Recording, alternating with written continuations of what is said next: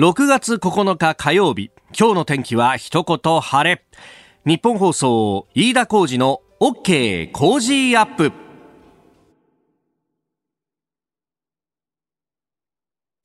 朝6時を過ぎました。おはようございます。ニッポン放送アナウンサーの飯田浩二です。おはようございます。ニッポン放送アナウンサーの新行市佳です。ニッポン放送飯田浩二の OK コージーアップ。この後8時まで生放送です。今日は暑くなりますよ。いや今ですね。日本放送屋上の温度計24.5度を指していてひえー。という感じなんですけれども今日はもう東京都心31度の予報になっていましていや熱中症注意だ。いやもう本当今年初めての真夏日になるかもしれませんので、まず起きたらあの一杯お水をそうだね。飲んだ方がいいかもしれません。ねえ。暑い時に暑いって言われるほど不快なことはないと思いますけれども、はい、今日はちょっとね、えー、体調管理をちゃんとして、ええー、言っていただければと思います。えー、今朝もですね、あの、朝来ますと、まあ、新聞がこう積んであって、こう、それをパラパラパラとこう見るんですけれども、はい、えー、そうするとですね、スポーツ新聞はもう藤井聡太七段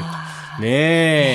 え、棋聖戦で、えー、まず先手を奪ったと。はい、白星発進だと。白星発進だということでですね、もう産経スポーツから始まって日刊スポニチ放置さらに東中と来てるんですけれどもそんな中デイリースポーツは、はい、えー、阪神き屋根高校球児に甲子園の土ということで、えー、甲子園の土を詰めた、えー、キーホルダーをですね、えー、球児5万人に3年生の子たちに、えー、贈呈をするんだというニュースがあって、えー、それについてメールもいっぱいいただいていて安野さんは小平市の方、えー、高野連に加盟している全国の公式軟式の高校球児5万人に甲子園球場と阪神タイガースから甲子園の砂が入ったキーホルダーがプレゼントされると。矢野監督や選手が費用の一部を負担し砂の一部も拾い集めるというニュースが載っていて粋なことするなと感心しました、そうでしょう、えー、他にもジャンボトシさん越谷市の方も粋な計らいだねとおいただきました。ね。いや素晴らしいニュースだなと思って、私もですねこうしげしげとこのデイリーの一面を眺めたんですが、はい、ちょっと違和感があるんですよ。違和感ですか？矢野監督のね、はい、矢野監督が両手手両手のひらにこう土を乗っけて、はい、でそれをこうね、えー、目の前に掲げている写真というのをこう出してるんですが。うんええどうも甲子園球場の感じと光の当たり具合、監督のね、このサンバイザーの当たりが違うんじゃないかなと。いや、最近、あの、テレビ会議をいろいろやってると、はい、背景を選べるじゃないですか。そうですね。で、そうすると、なんかさ、粋な背景を使いながらさ、自分が動くと、こう、あの髪の毛の端っこのあたりとかがちょっとぼやけたりとかさ、なんか違和感があるみたいな、この後ろと前がさ、あ、ね、合ってないみたいな、はいはい、同じ違和感をこの写真には感じるんだよ。え、合成？でね、よく見ると、甲子園の地を手にする矢野監督か、矢野監督、かっこ切り込み写真って書いてあって。切り込み写真？切り込み写真ってどういうことだと。これ、わかんないんですけど、切り込み写真というのがどういうものなのか、はい、おそらくね、私のこのズーム脳がね、ビビッと反応したんで、これは合成に違いないと。各社の写真を見ると、はい、同じような写真を使ってるところが多いんだけど、全く同じ写真を使ってるところもね、あるんだけども、これはね、やっぱあの昔だったら僕気づかなかったと思いますが、はい、このテレワーク下でですね、私の目も研ぎ澄まされたんじゃないかという。これは合成だこれは合成じゃないかと。あれ、飯田さんも合成ですか？バカ野郎なんてこと言うんだ。俺は地毛だよ。あ、本当ですか？そうだよ。合成かと思っちゃいましたよ。他の某アナウンサーは、えフェイクがあるけれども、私はそうではありませんので。私天然物ですから。天然物ですか？乾いた笑い。いや、やっぱね、うん、あの、昨日、諸岡アナウンサーとつないで、野球の取材もね、あの、各社1名とか、こう、かなり制限されるって話をしてましたけれども、おそらく代表で取らなきゃいけないとか、そういうのがあって、でも各社紙面の構成でいろいろ工夫もしなきゃなんないから、それで、こう、変わったんじゃないのかなと思うんだけどね。なるほど。うん。まあ、いろいろ報道も変わってまいります。はいさあスタジオに長官各紙入ってまいりましたあ今朝はですねまた朝日とそれから毎日さらに東京新聞が同じニュースで一面トップを取っています。あの経済産業省が持続化給付金の、まあ、事務作業について、えーえー、財団法人、えー、サービスデザイン推進協議会というところにまず委託しそこから電通やあなどにですね、えー、再委託されていたというところで、まあ、中抜きなどがあったんじゃないかという話、まあ、これあの野党が追及しておりますが、えー、経済産業省は委託先も含めて、えー、月内にも検査をすると、えー、外部の専門家も入れて検査を始めるという発表をしたというところ、まあ、これをですね、えー、一面トップから、えー、大展開をしております、えー、朝日毎日も再委託異例中間検査へ。そして東京新聞も給付金事業異例検査へということになっております、まあ、こういった検査が入って、えー、事務作業が滞るということだけはないようにしてほしいなというふうに強く強く強く思います、まあ、なんといっても中小企業は資金繰りが非常に厳しいという中で、えー、まあ100万円あるいは、えー、個人事業主100万円そして、えー、中小企業は200万円と、まああのー第一次補正ではそういった金額が設定されておりますけれども、まあ、二次補正でもまたさらにこの持続化給付金の対象を拡大してフリーランスなどにもというようなことも今審議をされている最中です。これから先事務作業も増えるというようなことにもなっていきます。もちろん事務作業相当簡素化してやろうとしてはいますけれどもそれでもかなり人手はかかるというところもありますんでこれが滞るということになってしまうと、まあ、焼け石に水だという批判もありながらですねないよりはあった方が間違いなくいいと、えー、特にま零細でやってる企業などは、えー、その100万円、200万円というものが非常に死活問題になるということも考え合わせるとですね、これ、あの、検査ということで、まあ、ジム一旦全部ストップみたいなことをすると、それが原因で一体いくつの社が潰れて、いくつの社が、え、廃業するんだということも合わせて考えなきゃいけないということは、え、非常に思います。え、後ほどですね、えー、18分過ぎ、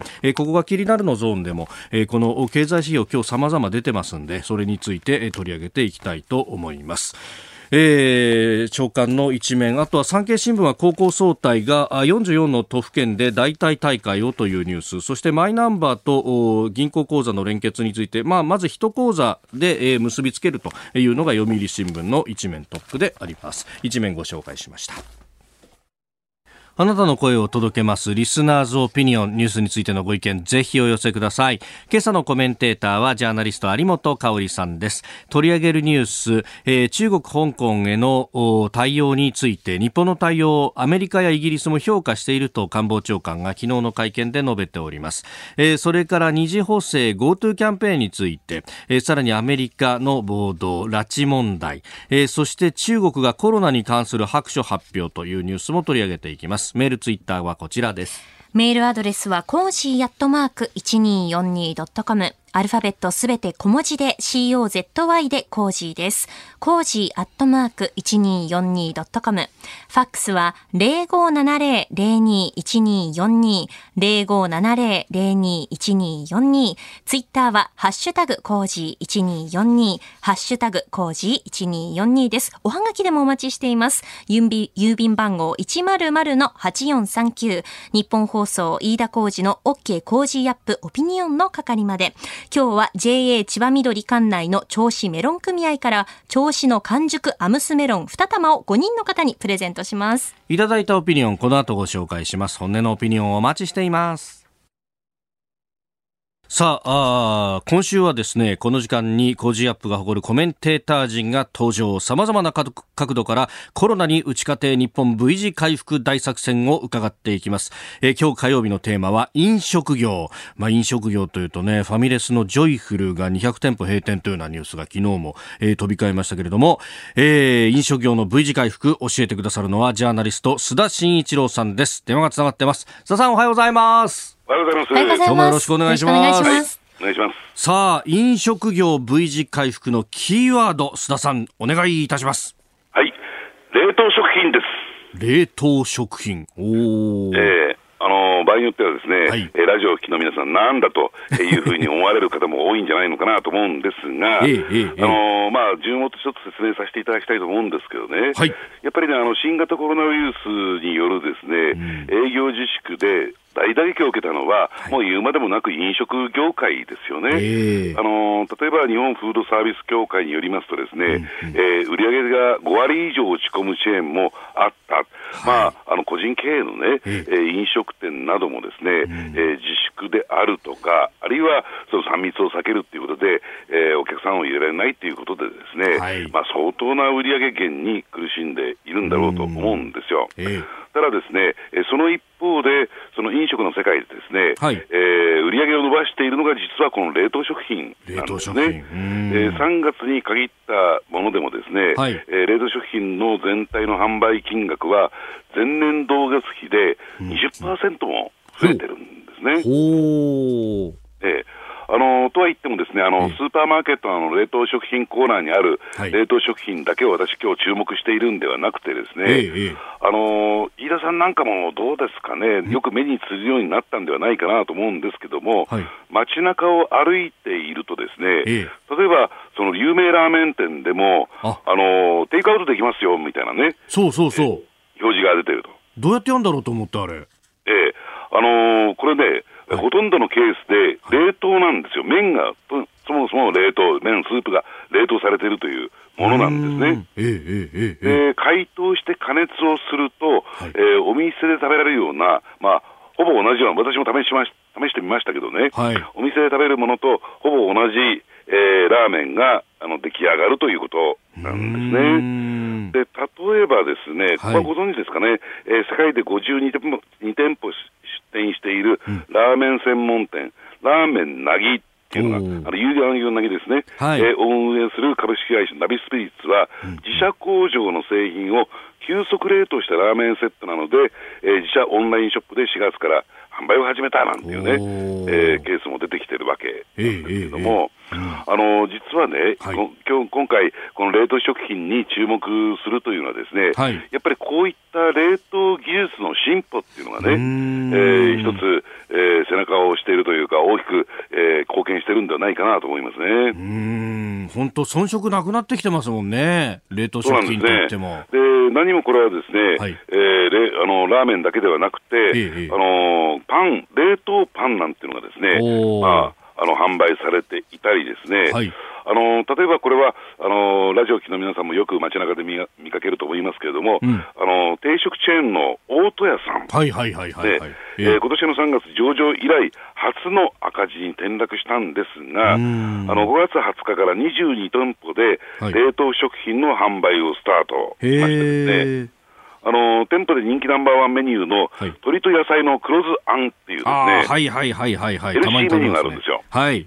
でこういったもの8種類が、うん、あのー、まあえー、冷凍食品の販売がスタートしましてですね、9月には、今年の9月には国内全店で販売をする計画なんだそうですね。なるほど。まあ、今までだったらね、お弁当っていうのはありましたけど、そうじゃなくて冷凍食品をしかも店舗型のところがやっていくと。そうなんですよ。おこのだから今までそういったテイクアウトを扱っていなかったお店がですね、えええー、要するに冷凍食品技術の進歩によって、えー、テイクアウトができるようになった、ね、あるいはデリバリーができるようになった。というところがですね、はい、まあ今回ですね、あのこの新型コロナウイルス問題に苦しむ、えー、食品業界にとってみるとですね、このこれをどう活用利用していくのかっていうのが、えー、今後のですね、まあ営業展開といってるんですかね、えー、商売をしていく上で、まあ大きな鍵を握ってるんじゃないかな、うまく利用すれば、えー、V 字回復も可能なんじゃないかなと。ですから、そういった点でいうと、はい、ね、お店でしか食べられなかったものが、はい、そうじゃない、えー、特に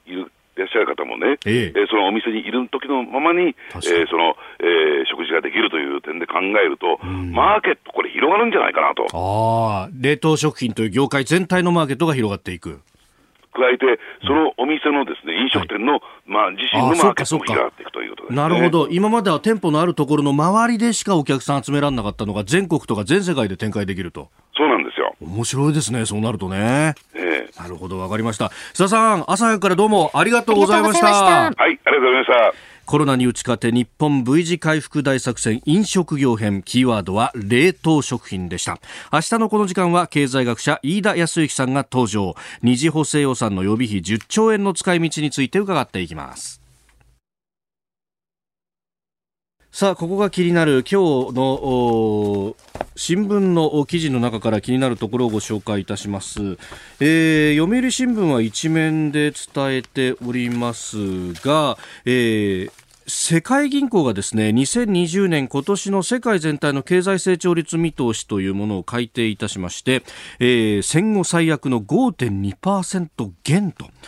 いうことに見通しを公表いたしました。まあ、あの、世界全体ではマイナス5.2%、先進国ではマイナス7%、日本もですね、ご多分にもれずマイナス6.1%成長になるだろうというようなことが出てきております。まあ、ただ、あの、このままコロナが収束していけば2021年には、えー回復して、え世界全体では、まあ、V 字回復ですね、4.2%のプラス成長になるということが出てきております。まあ、ドーンと沈むけれども、その後、跳ね上がるというような予想と。まあ、その中で日本は、えー、来年も2.5%のプラス予想ということなんで、まあ、周りと比べるとちょっと回復は鈍くなるんじゃないかというようなことも出てきております。まあ、あの昨日はですね経済指標さまざま出てきておりまして、まあ、足元は非常によろしくないと、まあ、これえー、まずですね、昨日株価は上がってるんですね。日経平均株価の終値は23,178円10銭と、いうことで、まあ23,000円台を3ヶ月半ぶりに回復しているんですが、これ、えー、一つの材料として挙げられたのが、えー、昨日発表された、えー、景気ウォッチャー調査です。えー、内閣府から出ているもので、これはあの、町場のですね、まあタクシーの運転手さんであるとか、えー、百貨店とかの販売員さんであるとか、まあ企業経営者の人も中小中心にですね、飲食店の人とかいろいろ、えー、景気どうですかっていうふうに聞いて、えー、いい、やや良い、普通、悪、やや悪い、悪いというような5段階評価で評価してもらって、で、それをこう点数付けをしてですね、で、えー、50よりも上だったら、まあいいと答えた人が全体として多いと。いう、まあ一つの数字なんですけれども、まあこれがですね、先行きの数字が、えー、前の月と比べて19.9ポイント上昇36.5となって、あ、先行きみんな明るく見てるじゃないかというようなことが評価されたようであります。ただね、これあの、数字見ると、まあ確かによくはなってるんですよ。先行きの数字、先ほど申し上げた通り、えー、36.5。前の月が16.6だったんで、そこから見るとポーンと上がったように見えるんですが、この35、6の数字っていうのは実は、あの消費増税があった直後の去年10月あたりでボコッと下がった時の数字と同じなんですね。一旦ドーンと下がったんで、当然バウンドするっていう話で、そのバウンドが結構高かったんで、でえー、良くなったっていうふうに、まあ、見ようと思えば見えるんですが、その分谷は深いという話で、まだまだ全然予断は許せないというところですね。まあ、その辺、あの、昨日発表された GDP 速報の改定値を見ても、おまあ、マイナスの幅は小さくなったけれども、相変わらずマイナスと。ね、年率換算実質季節調整済みでマイナス2.2%という数字が出ていて、いやー、これはそんなに良くないぞと。えー、ちなみに昨日こう、こういった数字を発表した時にですね、西村経済再生担当大臣は、えー、消費増税の判断は正しかったというふうにのたまっていらっしゃってですね、消費増税の判断が正しかっただと、そういう感覚で経済運営してるから全てが遅くなるんだろうが、と、えー、民の苦しみを本当に分かってるのか、ということはですね、えー、非常に思うところであります。まあ、あの、今、第二次補正予算やっておりますけれども、第二次補正予算までというのは、まあ、これ、あの、ね、有識者の方が、えー、何人も番組でも指摘しております通り、このコロナで傷ついた経済の、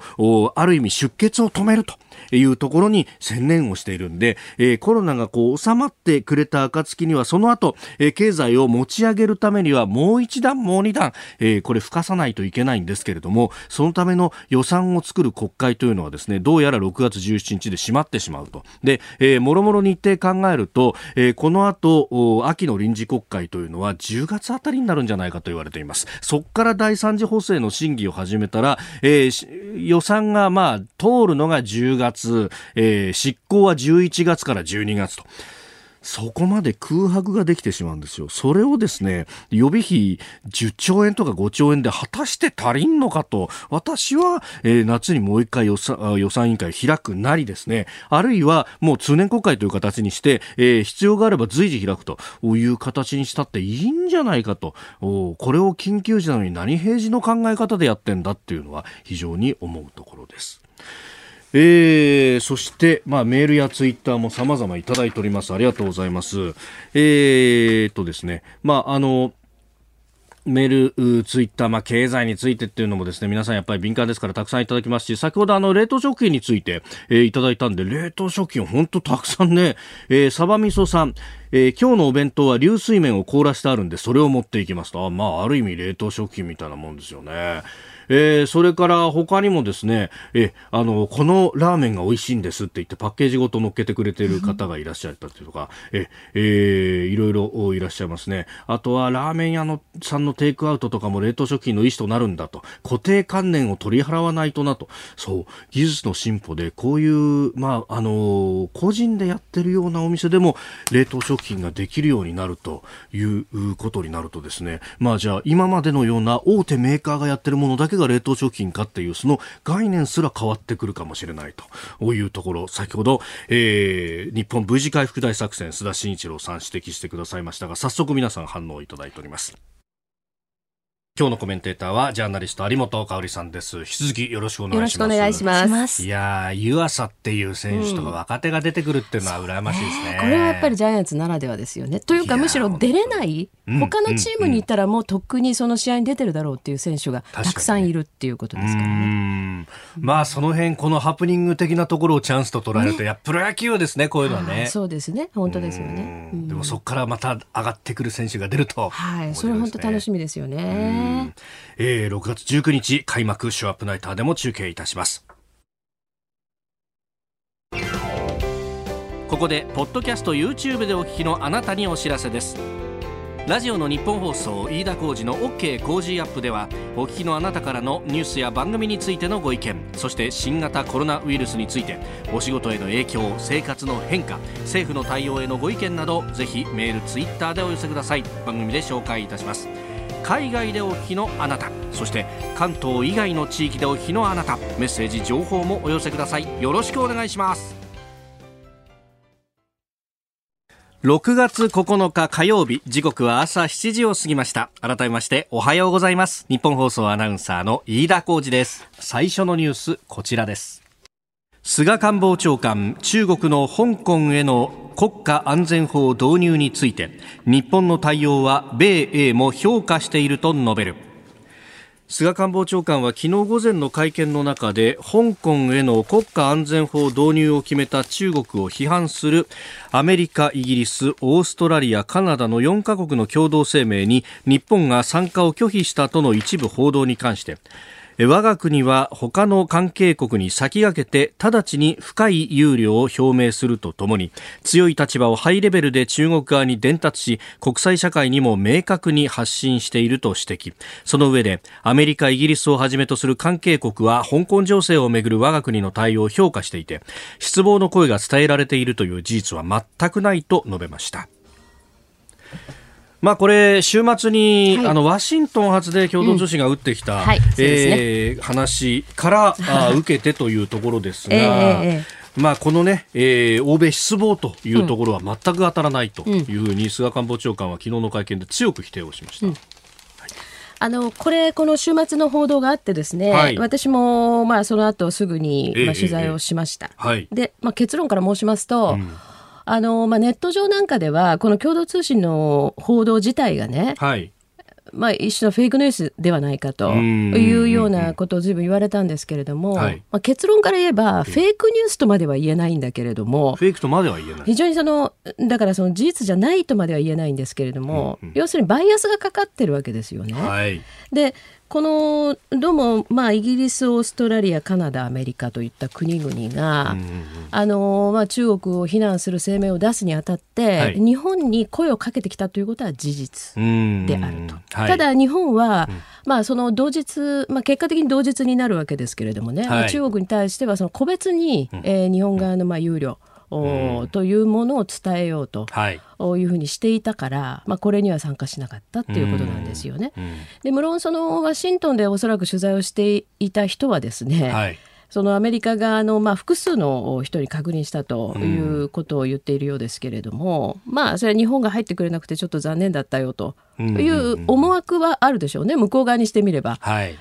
あの日本入れることによってより強くなるというふうには思ったでしょうから、うん、まあ、向こうにしてみればその仲間に引き入れられなくてちょっと残念だったねっていうことはあるんだけれども、はい、ただだからといってその、まあ、これに参加した国々はじめとしたあ、まあ、いわゆる欧米諸国がですね、うん、え日本に対して残念だっていうふうな公式にねそういうことを、はい、あの、ええ、思っているという事実はないですよね、うん、国として何か日本に対していかんだとか、うん、そういうようなことはない、ね、うことはないですよね、うん、だからこれはやはりそのまあアメリカで取材をしている人が、はい、あ一部から取った情報に非常に強くこうフォーカスが当たってしまった記事で、相当誤解を招きますよね。でまあ、これがその英語版として、うん、まあ、毎日新聞であったりとか、あるいは、そうなんですよ、ね、そこが問題なんですよね。で共同通信は、まあ、えー、世界へ向けて発信する通信社でもあるので、はい、それがシンガポールのストレーツタイムズであるとか、はい、まあ、ジャパンタイムズとか、英字紙にも転載されている、えー、そうですね、まあ、そのジャパンタイムズは日本国内ですからね、まあ、ある意味大したことないんですけれども、影響は、やはり外国の新聞に転載されていることは非常に問題であるし、はいでやはり日本国内においてもですね、うん、共同通信が配信するということは地方紙なんかかなり大きくこの記事を取り扱ってるわけですよね。はい。うん、そうするとえ何してるのっていうことにも、ね、日本国内でも不信が生まれるじゃないですか。無用なね、うん、えー、政府不信が生まれてしまうというのは。日本政府は中国寄りなのかっていうふうに、ね、まあそうですね。ただね、まあ、もう一つちょっとこれ注意しなければいけないのは、はい、もちろん日本はあの個別にですね中国に対してその深い憂慮というようなね、うん、文言で、えー、茂木外務大臣がその表明をしてる、はい、それから大使を呼んでるというね、えー、まあ、こういう対応対応してるんですけれどもこれとね、うん、それからこのイギリスアメリカオーストラリアカナダ、はい、この4か国が出した、まあ、批判の声明を比べると、やっぱり4か国の声明の方が強いですよ。はい、だからここに乗るという選択肢は日本側に果たしてあったんだろうかそれとも全くなかったんだろうかというところ、うん、ここまではちょっとよくわからないですね。検討があったのかどうかというところですね。うん、そうですね、ただどうもですね外交当局としては羽から乗るような意思は見せなかったっていうところが事実のようですね。でもこれ週末から結構実は大きな騒ぎになってて。えーえーあの大きな詐欺っていうのはその政府内でもですね。要するにこんなふうに出てしまうと、はい、やっぱり日本側の外交姿勢そのものを、まあ、国民からも非常に大きな不信感として見られかねないということがあって一体そのどういうところからね、まあ、この情報が、まあ、要するにアメリカ側での取材はともかく、はい日本側でそのね、えーまあ、裏付けというか、はい、あそういうものもどうもしたというふうなところを得ていたのでちょっと違うんじゃないかそれはということでだいぶ大騒ぎになったという話なんですよね。はい、おはようニュースネットワーク。東京有楽町日本放送キーステーションに全国のラジオ局21局を結んでお届けいたします。時刻は7時11分を過ぎました。おはようございます。日本放送アナウンサーの飯田浩二です今朝のコメンテーターはジャーナリストの有本香里さん。取り上げるニュースはこちらです。菅官房長官 GoTo キャンペーンの委託費減額しないと述べる。新型コロナウイルスの感染拡大によって影響を受けた観光や飲食などの需要を喚起する GoTo キャンペーンの委託費が高すぎると野党などから指摘されている問題について菅官房長官は昨日午前の会見の中で過去の同様の事業でも費用の2割程度を計上しているとした上で予算は減額しない構えを示しました。まあ、これ、この委託費だとか事務費に関してっていうのは、ね、え持続化給付金の話から始まって、ええこの GoTo キャンペーン、まあ、1兆7000億円弱だから、2割でも高いじゃないか、みたいなことが出てきております。まあ、でもこれね高いか安いかって判断を果たして本当に判断材料を持って野党側が言ってるのかっていうのはちょっと疑問なんですよね。はいであのまあ、これは官房長官おっしゃるように、うん、まあ、過去もその2割程度はあそのような費用として挙げていると、うんはい、まあ、おそらくそうでしょうというふうに思うんですよね。それと、まあ、今回のこのキャンペーンに関してはいや私はその中身に関して、はい、実はあんまり賛同しないところもあるんだけれども、まあ、でもそれはさておいてね、はい、全体の枠組みとして考えると、まあ、やっぱり今やらざるを得ないと。でできれば早急にとい。うことになるわけじゃないですか。はい、ですからその、まあ、公募のやり方としてもある程度もざくっとその経済産業省が仕切っちゃって、はい、それでその、まあ、業者を決めると公募をしてですね、はい、まあ、そういうふうになっているのも致し方ないのかなと、スピード感を持って進めるという観点でね、はい、それぞれの役所があそれぞれその、まあえーとまあ、これに関して言うならば経済産業省以外に農林水産省と国土交通省とという感じでね、はい、バラバラに進めると、またその着手するのに時間の差が出てきますよね。タイムラグが出てきますよね。そうですよね。うん。だから、まあ、今回に関しては致し方なかったんじゃないのかなと。いうふうには思います。で事業全体がそもそも巨額なものなんで、えー、非常に大きな額が動くっていうことに関しては、はい、確かにその通りなんですけれども、ただまあまあ、むしろねここまた逆に言うと大きな額を動かさないと意味もないっていう話でもありますから。これ、うん、あの今の仕組みは確かにその経産省が全体の事務局としてまあすり合わすってことをやっていて、はい、で、ね、まあ、野党が批判してこの先、見直し後は各省ごとにやるってことになると、えー、国土交通省農林水産省、まあ、国交省はだから観光関係、えー、えー、農林水産省はなんかいろんなものをこう食べるとか、まあそうですね、まあ、そういう世界ですよね。えー、うんこれ、そうしたらそうしたで今度は縦割りじゃないか、みたいな、なりますよ。無駄なことに税金が使われてるって、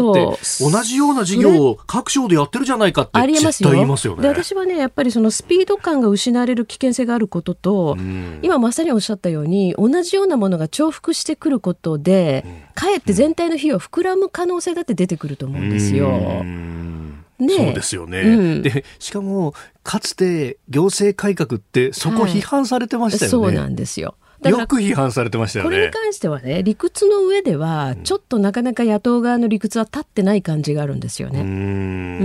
ん実際になんかあのね、はい、一回でもこう会社をまたいで仕事をした経験がある人だったら。まあねちょっと違うなというふうには思いますけどね。むしろだから集約してるっていうのは今回に関してはまあ理屈としては通ってるのかなというふうに思いますけれどもね。まあただこれをね、あの第一次補正にあえて乗っける必要があったのかっていうのは、そうそうそこはありますね、ね、むしろね。批判はありましたよね。えー、それに関してはね。で、ね。うん、で中身に関してもまあ今回観光業その他その他全部パッケージとい。う形、はいえー、まあ、それがそのコロナウイルスを抑えるというところとの整合性、整合性はどうなんだっていうのがあるし、それからそのなんかこう飲食店のね、はい、あのポイント制みたいなことをやっているんですけれども、まあ、これはその特定のそのインターネットのサイトですかね、はい、まあ、そういうものと連動してる、えー、それ果たして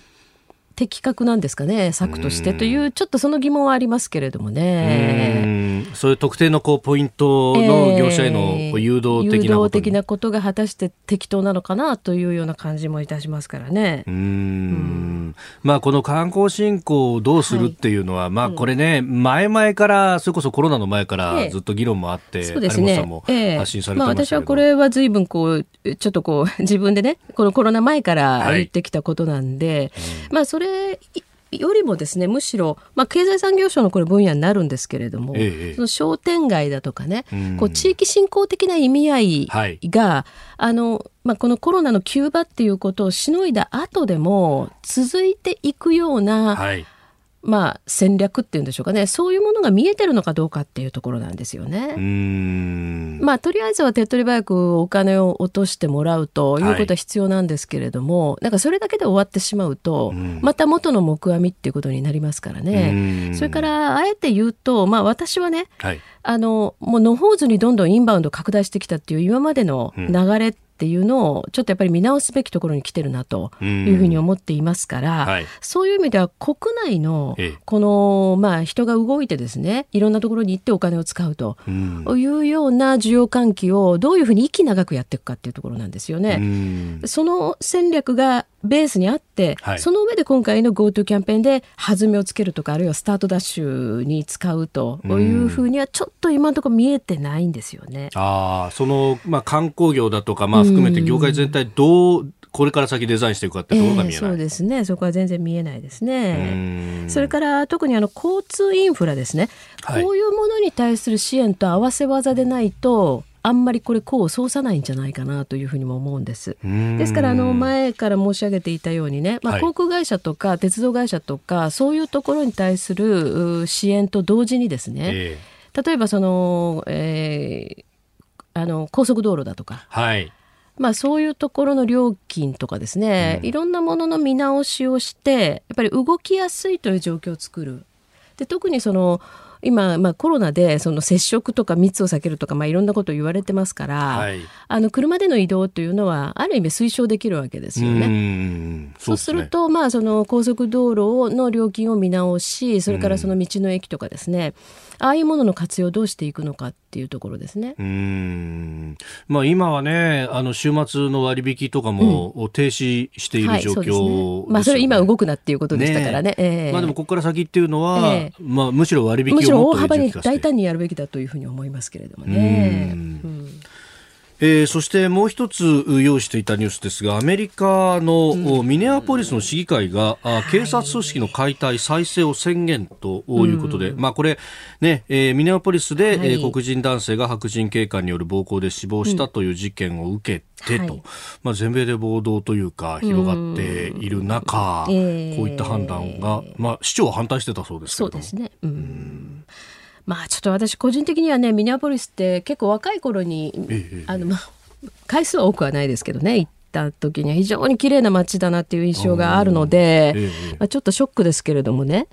でこれはまあ確かにあの事件があったので、はい、警察そのものにいろんな反省を促すと、それからこれまでもこういう事件ありましたよね。やはりその警官の、まあ、手荒な特にその、まあ、優勝系に対するですね、その手荒な扱いということに対してはこれまでもいろんな例があるので、はい、まあ、これをその反省していくという必要はあるんだけれども、うん、ただ一方ではですねあの他の都市でもその警察の予算を削減して、はい。うん、そしてその、まあ、差別されているとされる人たちに対するいろんなそのまあことに使っていくというようなね、えー、ことを提案している、はい、あの自治体もあるようです。自治体というかその州とかですね市もあるようですけれども、はい、これいいんですかね？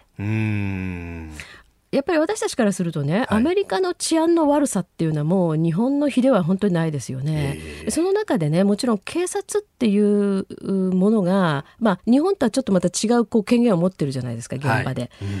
でその動きをね、えー、まあの良し悪しというのは厳しく見るべきなんだけれども、じゃあ果たして警察そのものの予算を削るとか、はい、警察組織をとりあえず解体させてしまうってことは正しい方向なんですかね？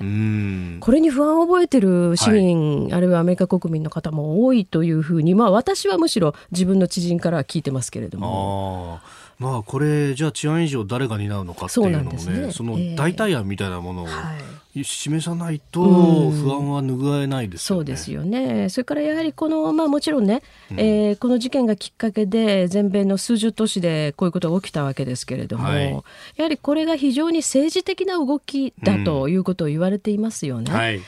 さまざまなその、まあ、極左暴力集団とかですね、えー、あるいは、まあ、外国の関与関与というか、はい、その外国がこれを利用しているというようなことをね、まあ、あの中国ですけれども具体的には、えー、ポンペオ国務長官おっしゃっている、でこれはおそらくそのトランプ大統領が再選をかけて大統領選をこれから戦うというところで、うんまあ、こういうことをなんというかこう増長させようというようなね、分断を動きがあるんじゃないかというところも見えるので、そういういなんとかこう炎上の中でね、はい、警察組織の解体っていうことを言い出すのは果たしてアメリカにとって正しい方向なんだろうかというふうにちょっと大いに私は疑問を感じますよね。今週の飯田浩二の OK 工事アップは特別企画でお送りします。題してコロナに打ち勝て日本 V 字回復大作戦。まあこのコロナの影響を誰もが受けていると思いますがこのままではいけません。勝ちに行きましょう。あなたと一緒に日本経済復活の道のりを模索していく1週間。この OK 工事アップでお送りしております。今週はいつもより早い6時台前半からおなじみのコメンテーターの方々が毎日生で登場いたします。えー、明日10日水曜日とあさって11日木曜日は経済学者飯田康之さん、そして12日金曜日は自由民主党参議院議員の青山茂春さんです。7時台のコメンテーターのラインナップは水曜日高橋洋一さん、木曜日鈴木哲夫さん、金曜日青山茂春さんです。さらに日本放送ショーアップナイターのスポーツアナウンサー陣が6時50分過ぎに登場。開幕直前のプロ野球最新情報をお届けいたします。千葉から美味しいメロンのプレゼントもありますよ。OK 工事アップを聞いて共にコロナに打ち勝ちましょう。続いて教えてニュースキーワードです。拉致問題解決への決意。今月5日北朝鮮に拉致された横田めぐみさんの父茂さんが亡くなったことに関し安倍総理大臣は昨日の参議院本会議で安倍内閣で拉致問題を解決するとの決意は今も全く変わりない。ご家族の切実な思い、積年の思いを胸に何としても解決する。茂さんが存命の間に、めぐみさんとの再会を実現できなかったのは団長の思いで申し訳ない。もはや一刻の猶予もない。あらゆるチャンスを逃すことなく、果断に行動していくと述べました。金曜日に不法の一報が入って、はい、非常に衝撃を受けたと。いやご無念でいらっしゃったというふうにも思いますし有本さんどうお感じになりましたか？あの以前この番組にね、はい、あの横田めぐみさんの弟さんが、はい、拓也さんがね、ね拓也さんがお越しいただいて、えー、まあその時も私話をお話を拓也さんに放送外だったかなしたかもしれないんですけれどもね、はい、私あのお父様の茂さんにお目にかかったのは17年前。ある方のお宅での解析会食の席でお目にかかったんですけどね、はい、その時にもう私すぐ蓮向かいに座ってらしたんですよね。いきなり会が始まったらもうすぐさま私に話しかけてこられて、はい、まあ、周りはもうちょっと年配の方が多かったんですけれども。で私にその「いや大変失礼ですけれどもあのうちのめぐみと同じぐらいのご年齢じゃないですか」と。いきなり言われてですね「で、はい、めぐみさん私より2つお若いです」と言ったらもう本当嬉しそうな顔なさってまだこんなに若いんだと。今すぐ帰ってきたらまだまだ人生を楽しめますよねと。いうふうにおっしゃった時に、はい、ああそうかやっぱりその13歳でなあのいなくなってしまってるから、ご自分の娘さんが今どんなだろうっていうことを常にこうね周りを見て、あの同じぐらいの年代の人をやっぱり探してしまわれるんだろうなというふうに思いました。本当にその時にまあ親心っていうんですかね。はいそういうものは私ももう本当に心に深くこの記憶があるんですよね。えー、であの拓也さんが、まあ、この番組でご一緒した時もおっしゃってましたけれども、はい、やはりもうこれは本当北朝鮮による、まあ、許せない犯罪なんだけれどもね、えーうん、まあ、だから一番悪いのは北朝鮮なんだけれども、うん、やっぱりこの日本という豊かな国が、はいこれに対してその何もしてこなかったという時間があまりにも長すぎると、これは本当に私たち国民全員に突きつけられている、まあ、反省すべきことだなというふうに思います。であのまあ、安倍総理がですねこの団長の思いって言ったのはこれは私は本当だと思うんですよね。やっぱり安倍さんにとってはその安倍さん自身がお父さんの秘書だった時から、はい、まあ、この問題一番早くから取り組んできたし、うん、それから自民党の中にも、はい、正直もう北朝鮮とベタベタの政治家いっぱいいたわけですよね、えー、90年代なんかはね、えー、まあ、そういう人たちとの暗闘の日々というのもあったわけだから、うん、安倍さんにしてみてもこれはもう解決するというのは悲願ですよね。うんそれがやはりこの安倍内閣で7年半全く進んでいないということは、本当に団長の思いだろうということはあ想像できます。ただですね、まあ、あの言葉尻を捉えるわけじゃないんですけれども、あらゆるチャンスを逃すことなく果断にと、私この考え方自体ももうちょっと考え直した方がいいと思いますね。つまりね、はい、このチャンスを見て北朝鮮の動きを見てそれに対してすかさず対応するというのではもう足りなくて、うん、やっぱりチャンスを作るべきだと思う。自分たちから、はい、でそのためにはやはり今まで踏み込んでいなかったところに踏み込むべきでこれもまああのいろんな形で具体的に提言されている方がいらっしゃるけれども、はい、で自民党の中でも何度となく検討されてるんですが、うん、私はやっぱり朝鮮総連を、うん、解体するという方向に持っていくべきだろうというふうに思いますね。うん、それによって分かる事実というのは随分あるというふうに思う。それからその日本国内においてまだまだやるべき制裁っていうのがあると思いますね。個人に対しても。はいそれと日本国内で拉致の実行に関わっった人あるいは機関、はい、これ警察は情報を持ってるはずですね。こういうものについてもうその時効になってるものなんかは特にですね国民の前に情報を明らかにすべきだというふうに思います。はい、それによってまたさらに国民の側から出てくる情報もあるでしょうし、うん、でそういうことで北朝鮮に対してもう一歩日本がプレッシャーをかけるという行動に出ない限り、はい、新たなチャンスというのは生まれないと思いますね。うん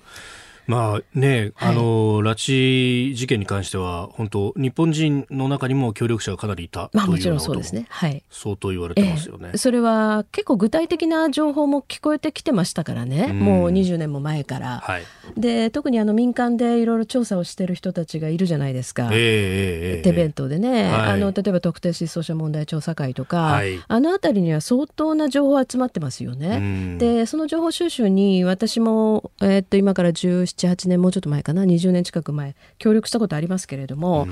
だからそういうことは警察で裏付けのできてる部分っていうのはたくさんあるわけですよね。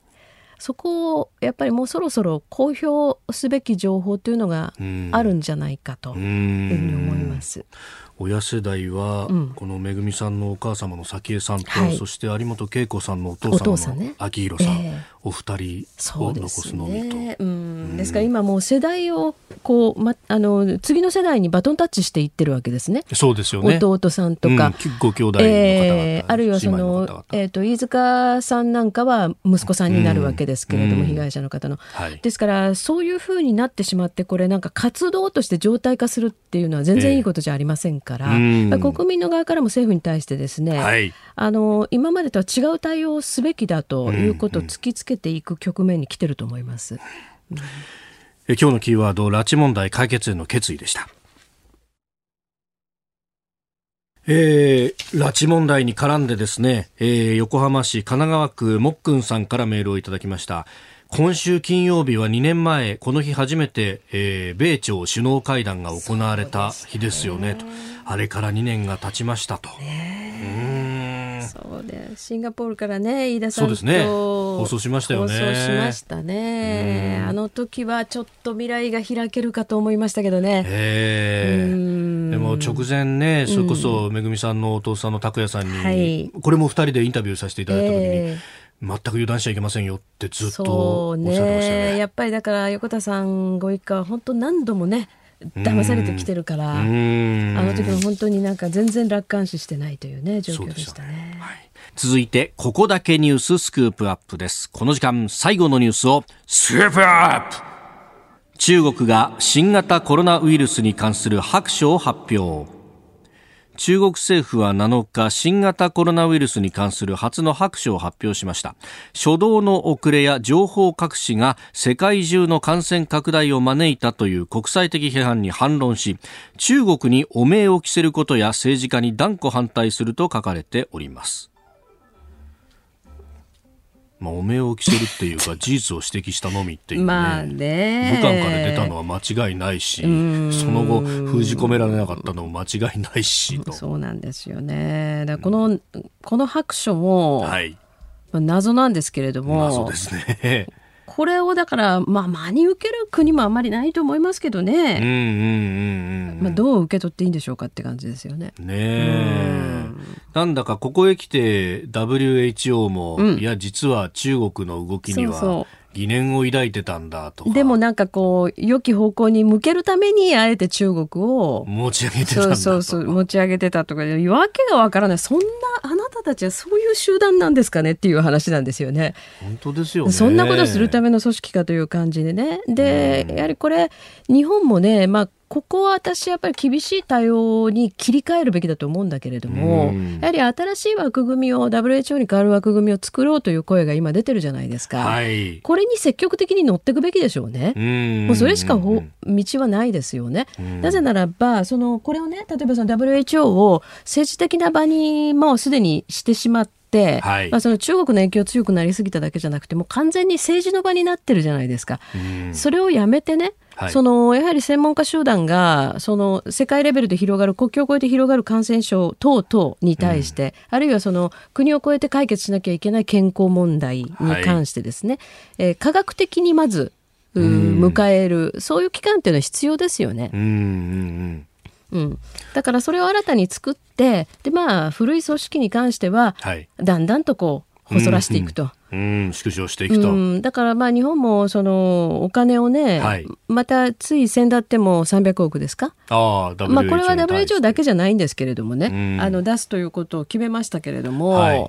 まあ、これ最後にしたらいいんじゃないの？うん、ね、まあ、アメリカが提唱してますけれどもね、うん、あのブラジルとかもこう乗ろうとい。う声が出てきてはいえますよね、うん、これブラジルなんか結構こう中国。被害がね、大きくなりましたもんね結果として。らそれはあの切迫してることだと思いますよね。まあ、今までその一帯一路だなんだって言ってお金が注ぎ込まれてたんで、声を上げられなかったような国もさすがに。ね、そうそう今回はね、それはそうですよ。みんなしかもその、まあ、国民の命に直結してるだけじゃなくて経済活動を全部麻痺させられたわけですから、はい、それはもう世界中みんな恨み骨髄だと思うんですよ中国に対してね。でこれもう一つそのこの新型コロナウイルスに関連して言うならば、はい、日本でも、その医療関係者はですね、ええ。第2波第3波ということに関する警戒の念を非常に強く表明していらっしゃいますよね。うんはい、だからこれ私たちはその、まあ、この疫病の特徴をだんだんあのざっくりとはね、うんうん、ある程度分かるようになってきたけれども、はい、で、予防として自分たちのできることは何かっていうことはだんだん分かってきましたけれども、はい、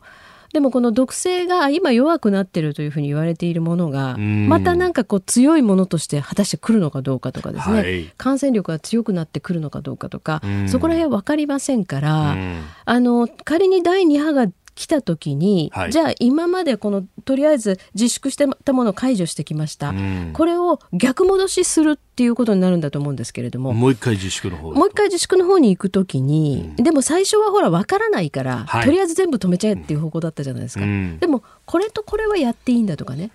そういう部分をもうちょっと具体的に、はい、あのいろんなこうそれこそシミュレーションをしておく必要があるんじゃないかと思いますけどね政府も。うん、政府やねあのそれぞれのまあ自治体都道府県自治体がね、はい、これ今夜の街ばっかりがなんかやり玉にあげられるようなことがありますけど、でもねあのそれこそカウンターだけのバーとかだったら、うん、仕切りをすれば、お酒は楽しめるんじゃないかと個人的には思っちゃうんですね今このスタジオもアクリル板が私とと飯田さんと新行さんの前に立ってるわけですよ。ねうん、でこれはこれで別にそんなにどうってことないですよね。どうってことないっていうか一緒に別にやってるっていう意味では、はいこれがなかった時とそれほど違和感はないですよね。はい、確かに、うん、ね。だからそういう予防策もあるし、うん、あるいはその夜の街ってざくっと言われてるんですけれども、はい、でも今回そのクラスターがね発生したと言われるホストクラブですか？まあ、それはその、まあ、夜の世界で仕事してる方に聞くと、うん、ちょっと特殊なんだってやっぱり言うんですよね。だからそれみんな一緒くたにされたら困るというふうに言っている、うん、それから先週ちょっと私大阪に行ってですね、はい、えー、まあ、取材をしたんですけれども、えー、あの大阪でアプリを大阪府が作ったじゃないですか。あの QR コードを読み込んで、はい、それであのメールをね、えー、送ると。で、うん、そこで何かその感染者が出た場合はすぐそのメールに対して、はい。えー、いろんな発信があるというようなこと、それからまあ感染者がこうねたどれると、はい、感染経路をたどれるというようなことになるという、まあ、非常にシンプルな仕組みなんですけれども。うんえー、これにそのもう1万社ぐらいが加盟するとい。うことになってるんですけど、はい、それだけじゃなくて、ええ、さらにそれに対してその、まあ、ちょっと欲張りなんだけれどもそれといろんなそのお店の今後のその振興策っていうんですかね。それを結びつけていこうというようなこともありあるいはこのアプリがですね今のところすごくそのシンプルなものなんだけれども、うん、もうちょっと違う改良を加えていって、はい、えー、そのいろんなこう情報発信のあり方要するにメールも場合によっては使わない形で、えー、メッセージを送ると。はい。アプリに直接メッセージとか、えー、その、えっ、ー、と、スマホの機械に対して直接メッセージを出すと。いうようなこととかですね、まあ、いろんな少し発展系をこう考えているようなんですよね。でこれは結構夜のそのお店やなんかにとっては、うん、まあ力強い味方になるんじゃないかと。いうようなところもあるようで。で東京のねあの、まあ、その夜の商売をやってらっしゃる方の中でもそういうものを導入していこうと独自にね、えー、そんな自衛策ももう出てきてるようですよ。なるほど、うん、まあ、位置情報と、はい、まあ、連動させて個人に対してこういうお店がありますよっていうのをプロモーションかけるとか、えー、プロモーションもかけられるし、えー、でその、まあ、お店ごとに QR コードがあってそれを読み込むわけですから、どこに行ったかっていうのはその携帯でわかるわけですよね。何かあった時は感染経路をたどれるし、はい、れるしっていうことですね。双方向でいろ例えばその携帯のね持ち主がですよ、はい、あのこのお店で感染者出ましたと言ってこの携帯持ってる人が、うんうんうん。ちょっと自分がじゃあその保健所に行くのは嫌だから代わりの人に行ってとかっていうね、はい、ことをするんじゃないかというリスクは一つ考えられるけれども、でもこのご時節でそんなことする人いると思います。まあむしろ不安だから一回受けときたいってみんな思うねだからそれはまああんまり心配しなくてもいいだろうということで、まあ個人情報を取らずにその携帯という、はい、まあ機械ベースでそれをたどっていくっていうのはこれは一つまあ有効な手段かもしれませんよね。えー、中国が新型コロナウイルスに関する白書発表というところから、うん、まあ、このポストコロナだとか、はい、コロナと共に生きるっていうところでね、ねうん、どう日本経済変えていくか完全に封じ込めていくまでの間、はい、やっぱりどうしてもウィズコロナっていうことを考えざるを得ませんからね。うん、えー、お話をいただきました。ポッドキャスト YouTube でお聞きいただきありがとうございました。この飯田浩司の OK 工事アップは東京有楽町の日本放送で月曜から金曜朝6時から8時まで生放送でお送りしています。生放送を聞き逃したあなたぜひラジコのタイムフリーサービスで新型コロナウイルスに関しての最新情報ニュースやスポーツエンタメなどをぜひチェックしてください。さらにこの番組では公式ツイッターでも最新情報を配信中。スタジオで撮影した写真などもアップしています。そしてもう一つ私飯田浩司夕刊富士で毎週火曜日に飯田浩司の「そこまで言うか」を連載しております。こちらもぜひチェックしてください。